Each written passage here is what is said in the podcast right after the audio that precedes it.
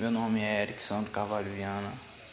É, estudo na instituição Inassal Parnaíba, é, bloco 7 manhã, número de matrícula 2101-27913. O tema que eu irei abordar agora será sobre arbitragem. A arbitragem é um meio privado de solucionar conflitos, podendo ela ser usada para resolver problemas jurídicos sem a participação do Poder Judiciário, ou seja, sem a presença de um juiz. Ela se trata de um mecanismo voluntário, ou seja, ninguém é obrigado a submeter a ela. Há diversas formas de solucionar os problemas. Podemos é, escolher tratar do assunto diretamente com a pessoa.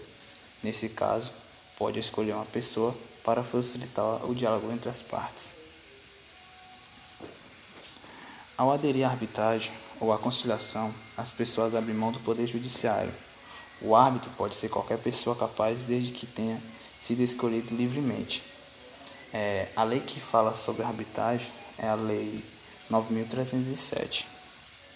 Os problemas que podem ser solucionados pela arbitragem são os que são as questões relativas a direito que tenham é, valores econômicos e que possam ser comercializadas ou transicionados de maneira livre por seus donos. Um exemplo de caso que não pode ser submetido a arbitragem é a separação de um casal ou a disputa da guarda de um filho. Problemas que envolvam responsabilidade civil podem ser submetidos à arbitragem.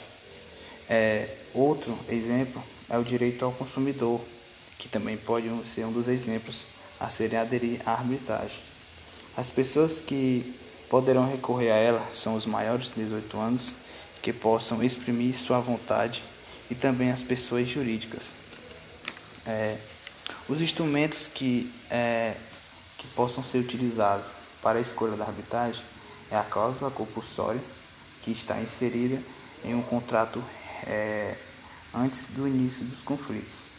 E a outra é o compromisso arbitral, que é um contrato próprio para a escolha da a, para escolher a arbitragem após o surgimento do conflito.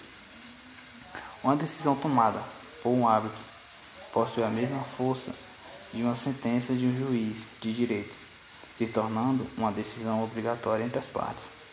Na arbitragem não é admitido recurso, salvo se, se, for, se for observado a ofensa a certos direitos.